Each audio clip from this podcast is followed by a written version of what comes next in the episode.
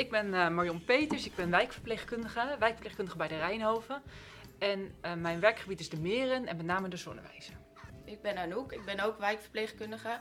De wijken waar ik werk zijn Vleuten en de Meer. En, en, en, ga je, werk je alleen, hè? Dus als, als, als uh, hoe, hoe, hoe, noem ik de mensen aan het bed? Wijkverpleegkundige, is dat een goed, is dat een goed woord? Um, ja, ja, ook. Uh, maar je hebt, um, je, je, hebt daar verschillen in. Je hebt maar helpende, uh, verzorgende, ja. verpleegkundige en wijkverpleegkundige. En de wijkverpleegkundige doen met name de indicaties bij de mensen. Kunnen ook gewoon aan bed staan. Um, maar er zit net een, uh, een niveauverschil tussen, zeg maar. Oké, okay, oké. Okay.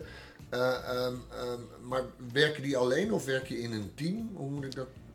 Qua bezoek aan de mensen, ga je alleen bij die mensen naar binnen? Of? Ja, ja, de route doe je in principe alleen.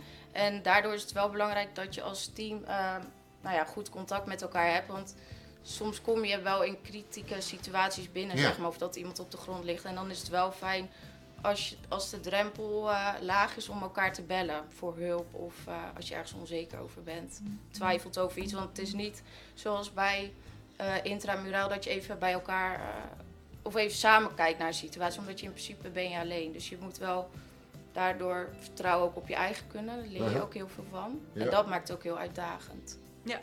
Ja. Nou, ik kan me voorstellen dat je inderdaad altijd de situatie heel goed moet inschatten en mm. moet inschalen van joh, moet ik hier extra hulp aan, uh, aan toevoegen mm of uh, doe ik de deur dicht en komt het dan goed? Dat lijkt ja. me best wel een verantwoordelijkheid. Mm -hmm. Ja, af en toe wel. Intramuraal, je bedoelt da daarmee de, de lokaal... Het verpleeghuis. Ja, het, ja. ja, even voor de mensen die uh, denken van waar gaat het over? Ja. Mm -hmm. dat zijn de verpleeghuizen zoals de Rijnhoven die heeft waar mensen permanent wonen. Ja. ja. ja.